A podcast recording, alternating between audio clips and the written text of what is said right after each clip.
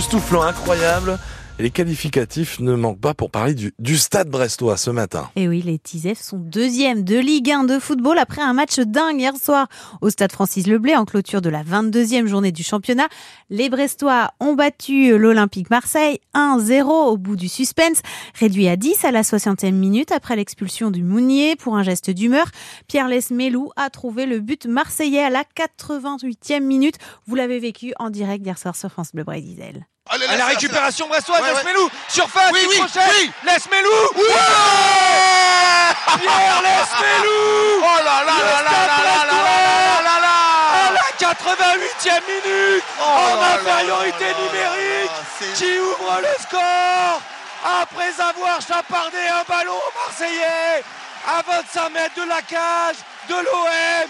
Ils sont incroyables. Onzième victoire de la saison, onzième match d'affilée sans défaite. Les supporters brestois sont aux anges. Ah bah plein d'émotions, riche en émotions. euh, On a quand même niqué Marseille à 10 contre 11 à la 88e minute. T'imagines qu'on est content quand même. quoi. Il y a du beau jeu, ils ont la niaque. À 10, ils torchent Marseille, qui n'a pas fait grand-chose. de- C'est bien, ça continue. hein, euh. Deuxième. Deuxième de Ligue 1. voilà. Le petit club La breton là. nous attend. Ils ont fait 1000 bornes, les mecs ils pleurent là je pense. Mais bon c'est comme ça, c'est le faute. hein. Toujours dans la motivation. Ouais, magnifique, continue comme ça les Brestois. Franchement euh, ça joue quoi. Tu peux pas dire le contraire, ça joue à Brest. Ça va finir en Coupe d'Europe ou pas? Mais bien sûr que oui, bien sûr que oui, il faut y croire jusqu'au bout. On, dit, on en parlait il y a quelques semaines encore, mais je crois que ça va être possible finalement. C'est bien, le maintien est assuré, donc on peut continuer maintenant. Brest, deuxième de Ligue 1, donc, se déplace samedi à Strasbourg, désormais dixième, car les Alsaciens ont perdu hier 3-1 face à Lorient. Troisième victoire d'affilée pour les Merlus qui sortent de la zone rouge pour la première fois depuis plus de trois mois. Ils sont 15e ce matin et premier non relégable.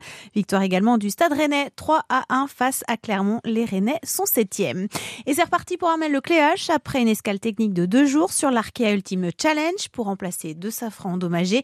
Le skipper du Maxi Banque Populaire reprend la direction de Brest avec l'objectif dépasser Thomas Coville, maintenant deuxième, derrière Charles Caudrelier qui devrait d'ailleurs terminer la course et arriver à Brest en fin de semaine. En Ligue féminine de basket, les filles du Landerneau, de Landerneau ont signé hier leur quatrième victoire en cinq matchs à la cimenterie en battant Charleville-Mézières 79-75. Le LBB est maintenant dixième du classement. Ouverture du- d'une enquête après la découverte de deux corps sans vie à, à Trébordin. Le corps d'un Brestois de 47 ans a été retrouvé en début d'après-midi samedi par des promeneurs dans le port de la baie de Lannion dans les Côtes d'Armor. Quelques heures plus tard, c'est le corps d'un autre homme de 52 ans qui a été repêché. Des autopsies sont prévues pour déterminer les circonstances de ces décès. Une enquête confiée à la brigade de gendarmerie de Perros-Guirec et à celle de recherche de Lannion. Plusieurs centaines de fêtards rassemblés ce week-end à Carhaix. Free party organisé dans un bâtiment désaffecté de l'ancienne conserverie de légumes Boutet Nicolas. Les gendarmes ont procédé à des contrôles d'alcoolémie et de stupéfiants aux abords du site. Il a été 30 ans président du festival de Cornouailles à Quimper. Jean-Michel Leviol quitte son poste, son témoignage à entendre juste avant le journal de 9h. Il est 8h.